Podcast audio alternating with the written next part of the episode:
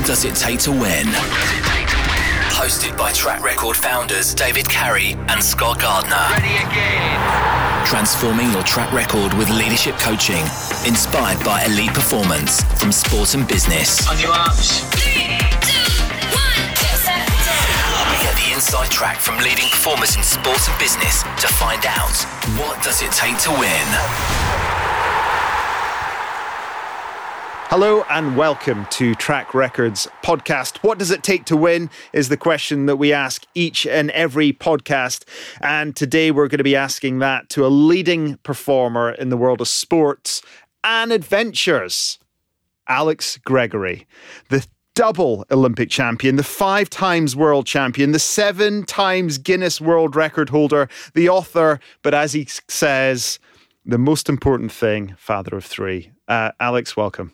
Thanks for having me. Uh, what a list. Like, out of all of that, what are you most proud of? What is the thing that kind of gets you up in the morning and, and gives you that smile? Uh, the the medals.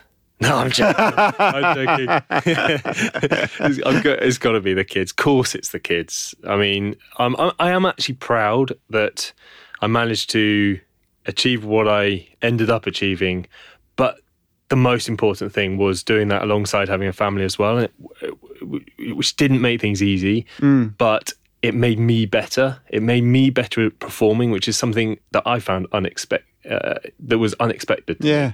I didn't imagine that would be the case. And things happen in life, which which we discovered, Yeah. and it ended up being a good thing. Yeah. Um, So it made you better. Like, how on earth, changing nappies, broken sleep, all that kind of stuff, how can that make you a better Olympic athlete? It just, like, the formula doesn't add up. No, it, it it doesn't on paper, does it? But the reality, and I was worried about that. I was hmm. really concerned about that. And actually, when we found out we were having our first child, I I was terrified. I thought I was going to get chucked out of the team. I thought that was going to be it. I, I was I was going to be thought of not being responsible. I wasn't taking my job seriously. Um, it was a, a worry, and it took me six months to build up the courage to tell my coach. I was on the cusp. I was just turning into a, a performer, having had years of, of, of problems. Just started to get right, get things right, and then oh, we're going to have a baby. Anyway, six months. It got to the point I couldn't hide it any longer, and uh, I sat my coach down to tell him, and uh, I said, Jurgen, uh, blah, blah, blah, blah." what, Alex? what are you saying? And um, and I said, I'm gonna I'm gonna be a dad, and he looked at me. His eyes sparkled. He leaned across the table and gave me the biggest slap across the shoulder.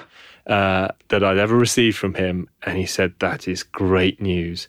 And I didn't understand that answer at the time, but this coach, it was such a he's such a clever um, understanding individual. Mm. He knows what's right for people and he could foresee my future in that moment then. It took me a while to understand Yeah. what it was but it was he realized that it would give me something else important in my life. Mm. And actually rowing had been the most the only thing in my life and that had become kind of detrimental to my performance. Mm. Whereas what transpired was that having a family gave me a mental break, gave me uh, a significant uh, other half of my life, which which more than anything gave me the mental break. So changing the nappies in the night, I had less recovery. Yeah. I had, you know, I got home and did family stuff, which on paper isn't what an athlete should do. You should go home and rest after a day's recovery, but after a day's training. But um, but yeah, the the mental side of it was more important to me, and my progression of performance improved after that. That's more, amazing. More children I had. So there's a direct correlation between number of children and number of, well, definitely world records. yeah, th- there, there was actually, but I wouldn't necessarily encourage people just to keep having children.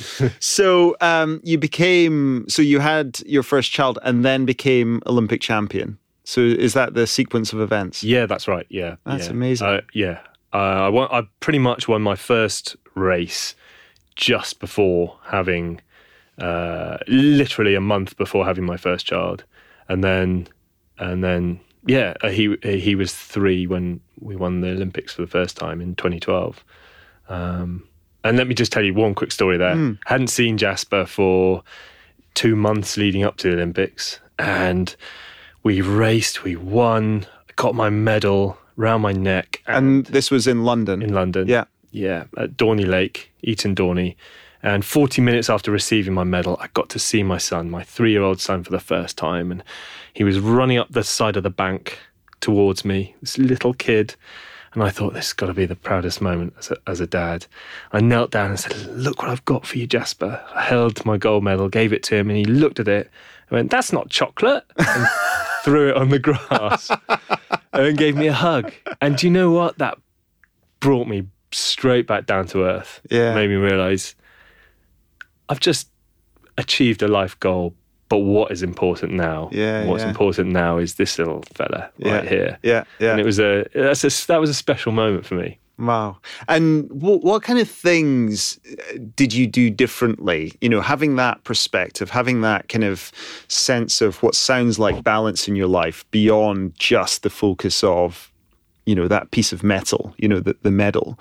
Um, what did that enable you to do through your training, through, you know, working with your teammates? Like, how, how did that affect you?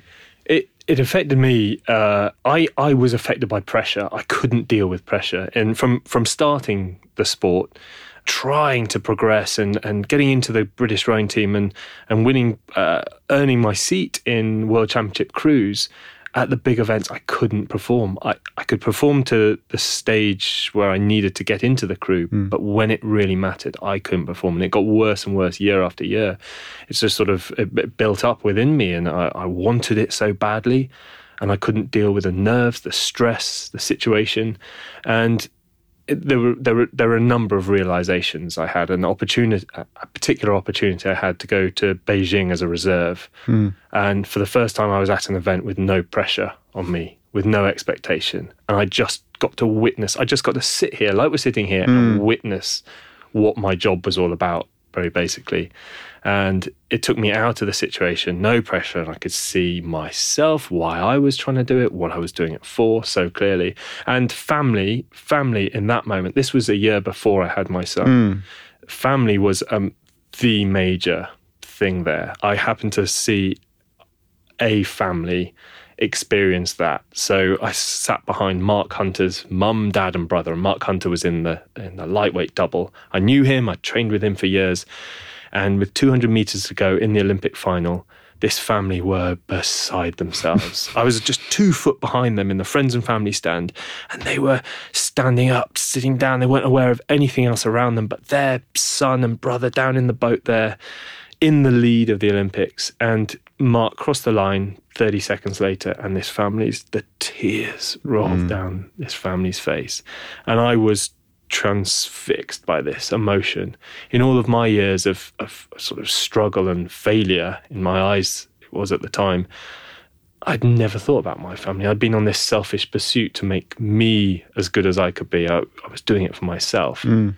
Right there, then I realised that it's not. It's not about me. It's about what I'm doing it for mm. and who I can give that experience to. Mm. So my motivation changed in an instant. Then suddenly I wasn't doing it for me, which started to take the pressure off. It, I realised that there's more people involved, and I want to do it for a real reason now, mm. um, and to give my family that experience. And then a year later, my son came along and gave me m- even more impetus in that. Yeah. Um, so I think that's the, that was the main thing. The reason for doing something changed, Yeah. um, which took the pressure off me and myself. Ah, incredible, incredible. So often we hear that that kind of um, there's a, a realization or a moment um, that logically is easy to understand, but you know, in the moment, in the heat, it, it's incredibly difficult to to gain that perspective, and that's the importance of that sense of purpose or the why or you know the, the reason for doing it in the first place um, and it's so hard for some people to, to be able to establish but you had this we call it fortuitous moment but you know you were in the stands and you kind of discovered that that kind of realization that it's not just about the winning it's not just about you it's not just about the outcome but it's it's why you do it Absolutely. I don't. We all encounter problems. We all encounter roadblocks. That's just life. And if you truly know why you're doing it, what you're doing it for, you've found that motivation somehow, which for me, it took kind of stepping out of the situation, being given the opportunity to step back and see things in a different way, then there's no stopping you. From then onwards, for me, in, in my experience, from then onwards, I encountered the same problems, injuries, illnesses, um, you know, f- children being born, big sort of life things that came along and, and but which before would have hampered my progress and stopped me and built up into mountains of problems and uh, but those things still existed. But because i knew what i was doing it for i felt that emotion felt that motivation those problems just remained as little molehills you know i could navigate my way around them because i knew why Yeah, yeah. so that was an important change and important realization for Yeah. me And how would you articulate your why, your purpose, the the reason for being? oh that feels deep now or then Uh, I, I'm interested in now, uh, but let's start with when. Then, sorry, then that moment. Funny enough, it is an int- something I've thought about a lot. I thought about in my early days of sport. Why? What is sport all about? Why am I doing this thing, which I felt very selfish doing? But originally, very selfish. There are people. There are incredible people around. Yeah, I mean, just on your podcast, you've spoken to so many of these military personnel, uh, d- doctors saving lives, surgeons. You know, all these people doing serious things, making changes to the world. And there's me in a rowing boat trying to go fast. What purpose is that?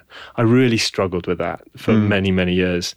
And it, what i realized particularly after some of these experiences with family witnessing other families that i've just talked about in beijing I realized that it's it's actually not a selfish it's not a selfish thing, or I, I turned it into not a selfish. thing. I was doing it for someone else. So I'm someone who likes to uh, probably possibly please people, or um, yeah, yeah, give people experiences, give people feelings. Um, I think that is my motivation. So then that helped me perform. Yeah. And now that's what I want to do now. That's hmm. that's where I want to take my life now. Yeah. Now I'm not involved in sport. Yeah. So sort of yeah, giving people feelings and emotions and experiences. That's um, I think where my purpose is. Amazing. Love that. Have you ever articulated it like that before? No, never. There you go. You've just found your purpose. there you go. Thanks for helping me. Actually, yeah, it does feel good. Usually it takes like six months in a Tibetan monastery or something, but you've been able to do it in uh, 23 minutes. That's very impressive. Um, and so, in terms of the, the kind of the tangible outputs of your purpose, like what is it that you aspire towards now? So, you've done your Olympic rowing campaign, you've you know, got seven Guinness World Records, you know, rowing up to the Arctic Circle, which had never been done before. You've done these incredible things. Um, but what's what's the aspirations for Alex Gregory now? It's a. I'm in this this word that we all hear, uh, transition.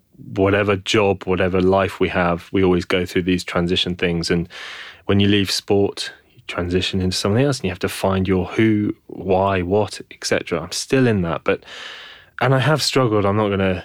Uh, I am going to admit I have found that hard, and that led me to do certain things. Um, that Arctic row, for example, you mentioned there, that was a stupid thing to do, a wonderful thing to do, and I wouldn't change it for the world.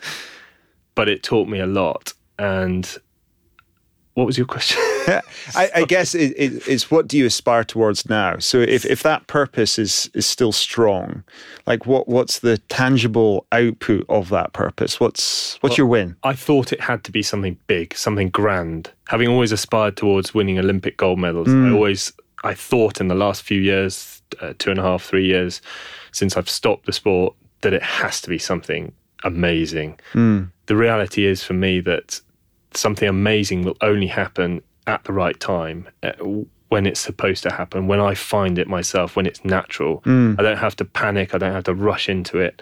Um, if I start putting the things into place that I put to allow me to get to where I got to, um, slowly, gradually, consistently. That's the word that I love. Consistency. Um, consistently, if I start doing that, then things will happen. So I don't necessarily know the exact direction and the purpose, but those things are starting to fall into place. Yeah. Um, yeah, because of some of the opportunities that I've taken and and uh, and learnt from Brilliant. from since. So, what are you excited about at the moment? I'm excited about uh, the opportunities that I'm I'm working towards. Um, I'm involved in getting kids outdoors. I've written a book called Dad Ventures, and I'm passionate about that because I feel this is a way that I can help people feel and change. Um, but we're also busy. We're, you, we all know this. We're all so busy. We're also time pressured. We're also money, financially pressured, all this sort of stuff. And when someone has a family, you can go one way or the other. You can spend a lot of time away from your family, not seeing your family, uh, to provide for them.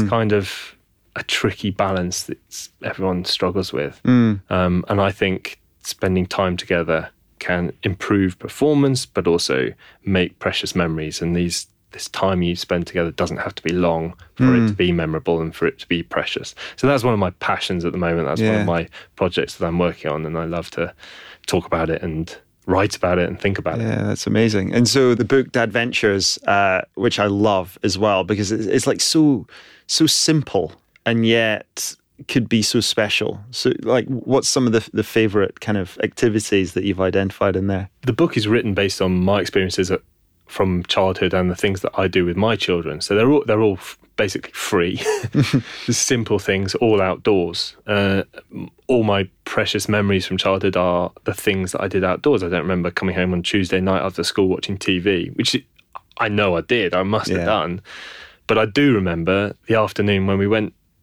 down to the end of the garden and Dad just dug a hole and it was just me and him. I remember, I'm, I, f- I can feel it. It was just me and him, pure time together.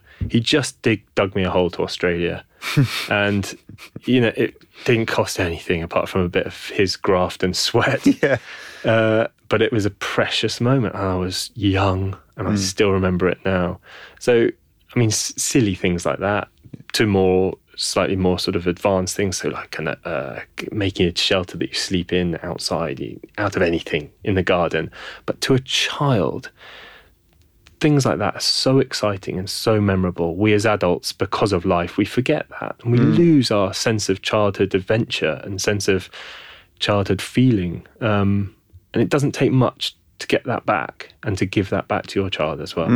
So that's where I'm coming from with that, really. Yeah. No, it, I, I just find that whole thing fascinating that uh, you kind of admitting, yes, you probably did watch TV and all that kind of stuff, but it, it's it's not memorable. It's not special, and yet digging the hole was the thing that you found special. But it was actually that experience you were having with your dad in that moment that was special, and that kind of sharing of experience um, was was just so fascinating.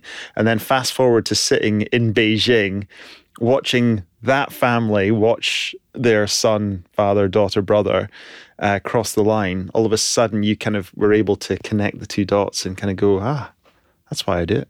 Yeah, absolutely, absolutely. And I think just very quickly going back to the whole, it, it was although I didn't know it at the time, that was good for me. But also as a as an adult, as a parent, as a performer in work life, where we all have to perform, it's a it's a time that allows you to break away from your stresses and your pressures. And I think whether you're an athlete, whether you're whatever job you do, you need that time, that mental break, and just giving yourself.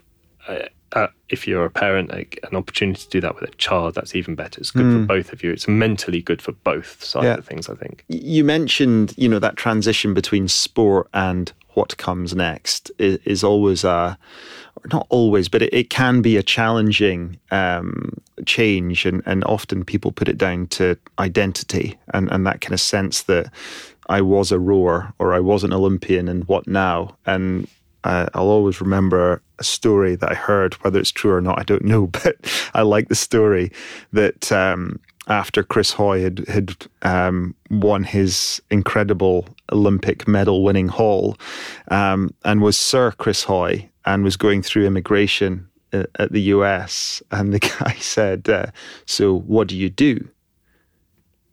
And he kind of went, uh, uh, "I used to cycle," and he was like, "No, no, no. But what do you do?" And he couldn't answer. And he, he then got dragged out to an interrogation room because this guy thought he was being evasive, but he was just like, I, I, I, don't know. Like, I don't know who I am. I don't know. I have this identity and all this kind of stuff. Now, who knows if it's true or not, but I've certainly had that feeling, and I know many other athletes have as well. Um, so, you know, how, how do you start to build a new identity? Well, uh, yeah, I can certainly relate to that. I can definitely relate to that. But I think it comes back to one of the one of the ways that I found to perform, and it's it's about people. It's about the people you have around you, the people you have around you that you use to f- help you find that identity. Nothing in life can we do alone. I don't. Mm. I, I don't believe, uh, and w- people want to help just it's in, it's in us, isn't it? We want to feel valued. We want to help people, and if we help someone, then we'll get help back. It's it's a it's a positive cycle, and I certainly found that in the. It, that's one of the reasons I love rowing. You you you go around in circles if you don't work together. You literally go around in circles if you don't work together. So I had to discover that myself over time. I had to discover how to how to get the best out of my crewmates around me. I was I'm no I'm no, I'm just a I am just a guy who fell into a boat at school. I'm not particularly naturally gifted or talented or naturally fit or certainly not naturally strong, unfortunately. um, though all those things I had to work on myself, improve myself, but also use the skills of of Pete in my boat or Andy or George or whoever who mm. was more naturally strong or uh, um, rhythmic or whatever it was that yeah. we needed at the time, and that that falls into place now for me, I think, and I'm I'm having to put those things into practice now. I need to get advice from people. I need to open up and talk to people and talk about what I'm worried about, how to do this, where to go, who to speak to, mm. um, use people. That's that's what I'm what I've learned from that use yeah. people to help me find who I am. Yeah. Because, yeah, we have our own conception, uh, preconceptions of who we are, but actually we need in, input from the outside yeah. Um, as well. So you, you spoke about um, being able to kind of, I, you know, gain that identity and, and being able to achieve anything uh, without people is is pretty much impossible. Uh, and one story that I'll never forget was as you were going into London with the enormous pressure of the home crowd and the expectation, and uh, Team GB hadn't lost the men's coxless fours for I don't know how many years, um, and you had four of the best. Uh, rowers that had ever assembled into one rowing team, and it was almost inevitable that you guys were going to win that gold, and yet you just weren't clicking we didn't click. And sometimes on paper, you can have the best crew, the best team. It's the same with everything. And yet, when it comes to it and you have to try and work together, it just doesn't work. Something doesn't work. The magic might not be there mm. initially. Sometimes it works and it's sparky and it everything flows. But this time, this 2012 crew, I'm sure none of the guys will mind me saying we we we knew it in our hearts. We weren't working properly. We our boat wasn't moving. And the pressure was on. Just as you say, the Coxless Four had won in Sydney in 2000, in Athens in 2004, in Beijing in 2008. Great Britain, that's Great Britain's boat, the Coxless Four. It's the one that everyone wants to be in. It's Jurgen Grobler's boat, the most successful rowing coach in the world ever. We had to win. So the pressure was really on, and we went into the racing season and we won some races, but which didn't really help the matter. It sort of put a sticky plaster over issues we knew in our hearts we were trying to overcome, but we just didn't know how to. And then the best thing in the world ever happened to us in the last race before the Olympics, two months before. Uh, we were beaten by Australia. Australia came over to Europe and beat us by miles. I mean, they looked amazing. they just flowed. They were loose. They looked easy. And they just sailed on past us and beat us. And that was the moment where we realized we have to really make a difference now. We have to admit that something is wrong, not just pand around the subject and think it'll be all right next mm. tomorrow or whatever. We had to really make a change. then that turned into going to speak to someone who's been there, done it before. We have an incredible resource in British rowing of people who'd won gold medals before. Matthew Pinsent, uh, one of the guys had his number in in his phone. He just commentated on the race that we'd lost to Australia, so we phoned him up and said, "Matt, look, we need some help here. You know what's just happened. Can we come pick your brains?" And he was like, "Sure, come round. Come around next week." And we're like, "Oh, tomorrow morning we're going off to Austria. Can we come around tonight?" He's like, "Oh." Guys, come on! you sure? Of course you can. And he welcomed us into his house. Um, two of us, two of us went out of the crew of four, and we just chatted to him. And at the end of this long chat, he just said, When you cross the line in two months' time, are you going to have any regrets? Is there anything you need to say? Do you talk to each other? And we thought about it for a few seconds. Of course, we talk to each other. Hmm. What sort of advice is that? He said, No. Do you really talk to each other? And of course, it was telling. There were only two of us there in that room, and we we realised we hadn't been honest with each other. We'd been trying. We'd been doing all the training. We'd been listening to the coach, but we weren't being truly honest with each other. So the next day, we flew off to Austria to to altitude training camp, and we sat down together as a four, and we just said, "Look, we're not going to win in two months' time. There's no question about it. We've just seen that." We need to be honest and start talking. And we opened up the conversation we we decided that when we were in our training kit, when we are in our lycra or standing by the boat, we could say anything we needed to say to each other. That was work. Y- anything personal, anything you don't like about me, anything I don't like about you, you say it. Anything that will stop us performing, potentially stop us, even if there's a slight chance it'll slow us down, you just say it. And then when you're when we're out of that situation, when we're in our casual clothes or whatever, uh, we'll just go back to life. And what happened immediately, the next day, was the boat picked up. Hmm. We started we started understanding what made each one of us tick a little bit more. We were I could say I, I can't follow you. Pete, I can't follow you. And he was like, Oh, I've been doing that for 15 years. Why haven't you said that before? And I'm, Well, I didn't want to upset the apple cart. And it's a very British thing to do. You don't want to make someone feel uncomfortable by by being honest with them because it ruins the rest of your life. We were living together 24 7. We were eating breakfast, lunch, dinner in the boat, in the gym, the whole mm. time together. We didn't want to say anything that might make that uncomfortable.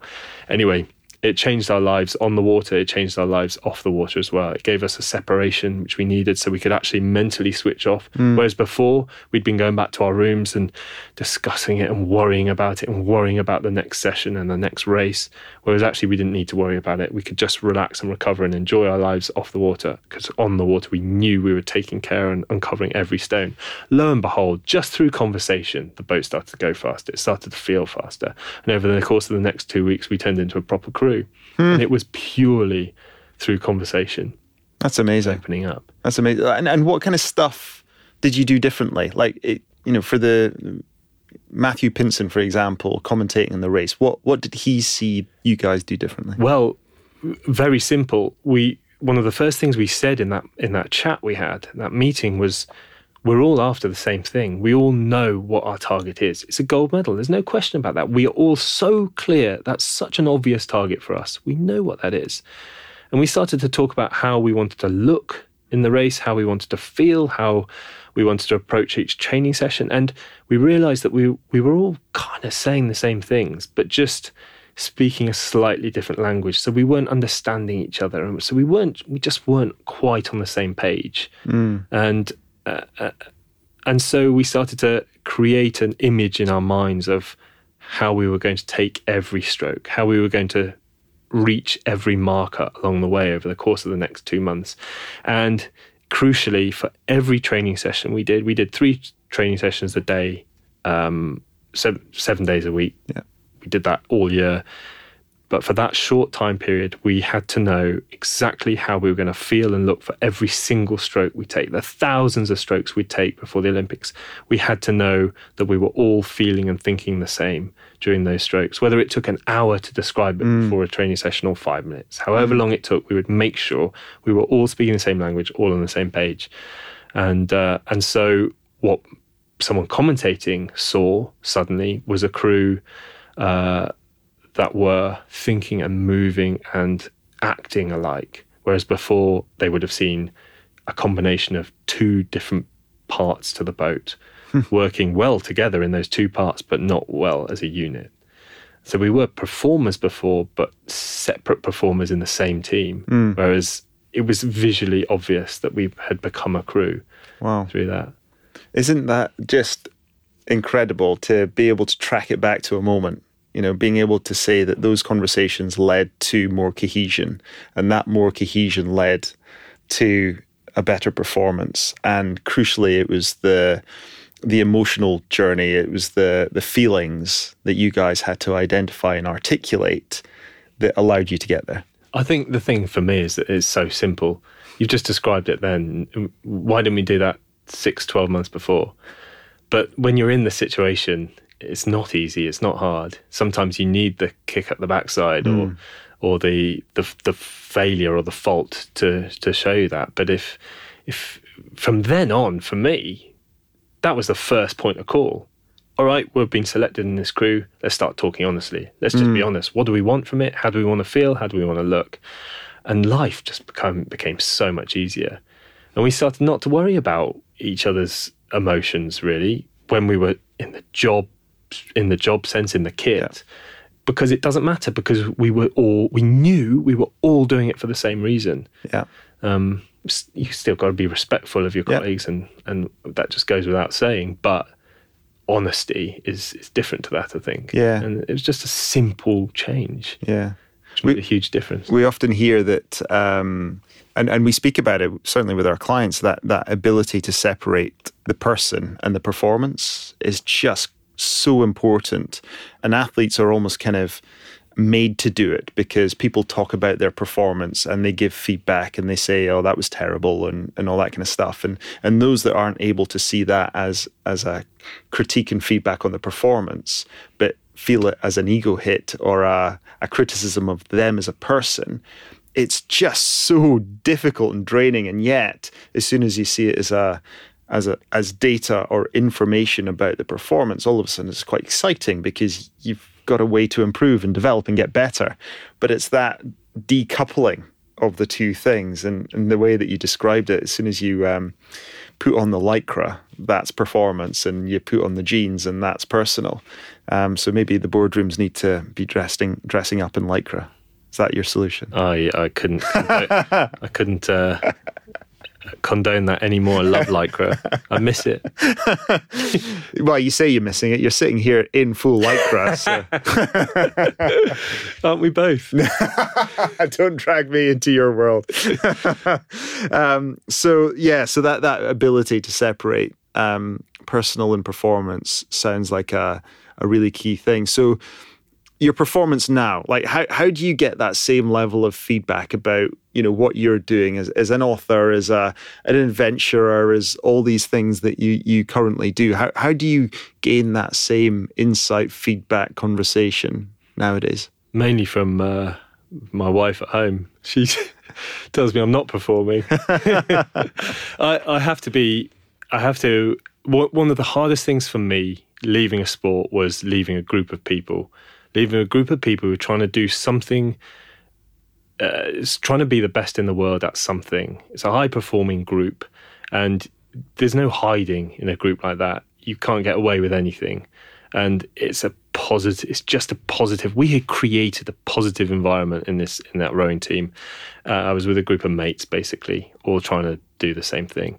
Uh, I missed that. And now I have to take responsibility for that on my own. I sit at home in my in my bedroom doing my work, um, more or less, and so it's a it's a much more personal thing.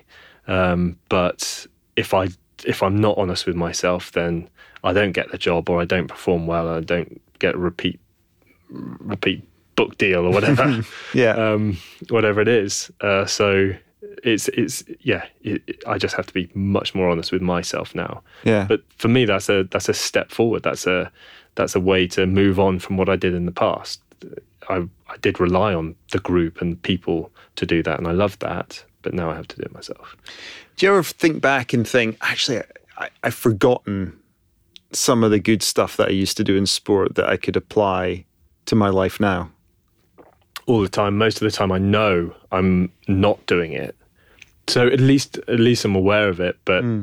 I, I recognize that I'm not doing some of the things that you have to do in sport. I mentioned consistency before. I do want to mention that hmm. uh, because it's so it was so important to us. And I, I've mentioned Jurgen Grobler a couple of times. He was so influential in my career and the careers of many, many Olympic gold medalists in rowing. Matthew Pinsent, Steve Redgrave, for example, two of his athletes. And Jurgen valued consistency over any other marker. Hmm. You could you could turn up to the training venue tomorrow. Anyone could. You'd sit on the rowing machine and you pull a world record. Jurgen will come over, slap you on the back. Good, good result. Well done. See you tomorrow. But tomorrow, you're absolutely knackered. You've killed yourself. You can't turn up to you've, you. You're ill. You've pushed yourself too hard. You did a great performance once, but that means nothing if you can't turn up the next day. Hmm. Because what Jurgen wants is someone to turn up on day one, pull their score, get their, do their result, get their result, and the next day they'll be there. They'll improve a tiny, tiny little bit, or hmm. stay the same, or improve a tiny bit. Constantly trying to improve, but at their level. And you are suddenly there every session, three sessions, seven days a week for four years. Jurgen understands that he can then rely on you. Hmm. The pit, your crewmates, your teammates around you can rely on you. They, they they know what they're getting from you. You can see that you're gradually improving and getting better. So you're a reliable person. Crews start being built around you. You might not be the absolute performer, the strongest, the best athlete, which I certainly wasn't. But Jurgen started building crews around me. I was the one he, he started off with because he could rely on me. He knew four years down the line that I would be there on the start line. So that for me became a major thing consistency over anything else. I used to go and try and kill myself every session, but that just got me ill, made me hmm. injured. I couldn't turn up. So just bringing it back a little bit, performing at my level became the thing that got me selected all the time. And once I was selected, then I start helping my crewmates and getting the best out of themselves. That's a slightly different. Yeah. And and how would you describe his leadership style? Jurgen's a scary guy. He's a scary guy because of his results, because of his extraordinary background, and only gets. He's still coaching now. So Tokyo, he said that'll be his last Olympics, but we thought that four Olympics ago. um, but it's his performances, past performances, that that just give you confidence and trust. Going back to, to London 2012 or, or or Rio, we were in I was sitting in Jurgen's boat. So we sat on the start line, and our opposition, all our opposition, would have looked across at us and gone, That's the British Coxless 4. They're coached by Jurgen. They always win. Hmm. That we're already on the on the right side of things because of Jurgen's background. So he's very quiet, he's very calm, he doesn't share much at all. Sometimes that's that's frustrating, but the confidence his results and his performances of the past give you gives you a boost up immediately. Hmm. And one more thing that sets Jurgen apart from anyone else. You could be out for a two hour training session and he'll say five words. Just randomly in the middle, he'll say, Guys, the stern is dipping. And it's a technical thing about the boat. Mm. Just there's four of us in the boat. And we're, we're, we're all suddenly thinking, well, what's causing that? Surely he can see what's causing that. Why isn't he saying it? Why isn't he telling us, one of us to change or us to change something? But he leaves it there. So then we have to start talking amongst ourselves. We have to start trying to figure out. So the stroke person or one of the crew will go, oh, I'll try this. And that hasn't worked. And we start being aware of that one specific thing nothing said for another two weeks. and then two weeks later, in another training session, he'll come over the microphone and say, Guys, the stern is better. And in the last two weeks, we haven't worked on anything else, mm. anything else but ourselves within the crew, that stern. And what over those two weeks, what we have created is a robust change, a change that we've figured out ourselves that has changed the speed of the boat, has changed the way the boat moves. We've done it ourselves. So that we're not going to lose that. What I found other coaches do uh, in our sport is you'll be out for a couple of hours on the on the river and they say, Alex, move your hand down there, 10 strokes later, they'll say, Alex, push your legs harder. 10 strokes later, you're leaning back too far. You're getting bombarded with all this information change, change, change. You've forgotten the first one by the mm. time you've started the second change. So nothing really gets changed. Jurgen's very patient, he's consistent in his coaching, he's, he, he and he makes you figure things out yourself, or mm. help allows plants the seed, allows you to figure things out yourself, which makes true changes. Um, and that's how we improved as crews, really. Isn't I mean just mind blowing to think that um, in our country the most successful uh, coach we've probably ever had has got that success by saying five words every two weeks. but it's the Imagine if you said more. what if what would happen if he said four? But yeah, no, I, I think that that is is such an incredible insight into um, being on the receiving end of great leadership and and ultimately coaching because that that ability for you guys to and I really like that term. I've not heard it before, but that robust change. You know, you guys have really um, worked together, figured it out, and it is a is a change for good because you guys have figured it out between you. Yeah, and and I think performance always comes down to confidence as well. When you're sitting on the start line of Olympic Games or you're pitching a project or whatever it was, you, you're under pressure, you're nervous. Things can fall apart, but when you've made changes that you're confident in, mm. that are natural to you, that you have developed over time, then you don't have to worry about them. They're going to be there. And that's what he gave us. Sitting on the start line of the Olympic Games both times, we knew we'd made changes that would be there. We knew our boats were fast. Mm. In Rio, I, I, I, knew we were going to win, barring a break of the boat. We were the. It was the most consistent crew that I'd ever been a part of. No one was good at everything in that crew, but we were a jigsaw puzzle that fitted together perfectly. And that was through years of sort of figuring those things out as individuals and coming together and putting them together. And we were so confident sitting on that start line, we knew we were going to win. Amazing. I've got two final questions. My first question is going back to your son um, and confidence. What advice or principles or concepts um, would you like or do you give him in order to give him that confidence? Yeah, that's.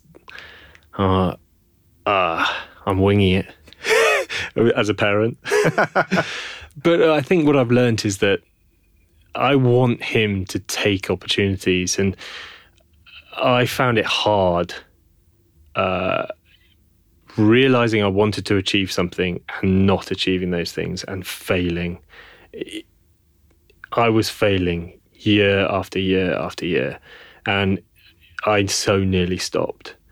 But now, I sit here now. They were not failures. They were, they were nothing. They were just little lessons. They were useful, positive things. So, if there's anything I, I want to say to my son, is that just try things, put yourself out there. If it doesn't work, you find that you will find a way, find a way, find mm. a way. Speak to people, do something different, change, work on what it is you're not good at and make that change because there is always a way. I think I was just the guy who stuck around long enough to figure things out.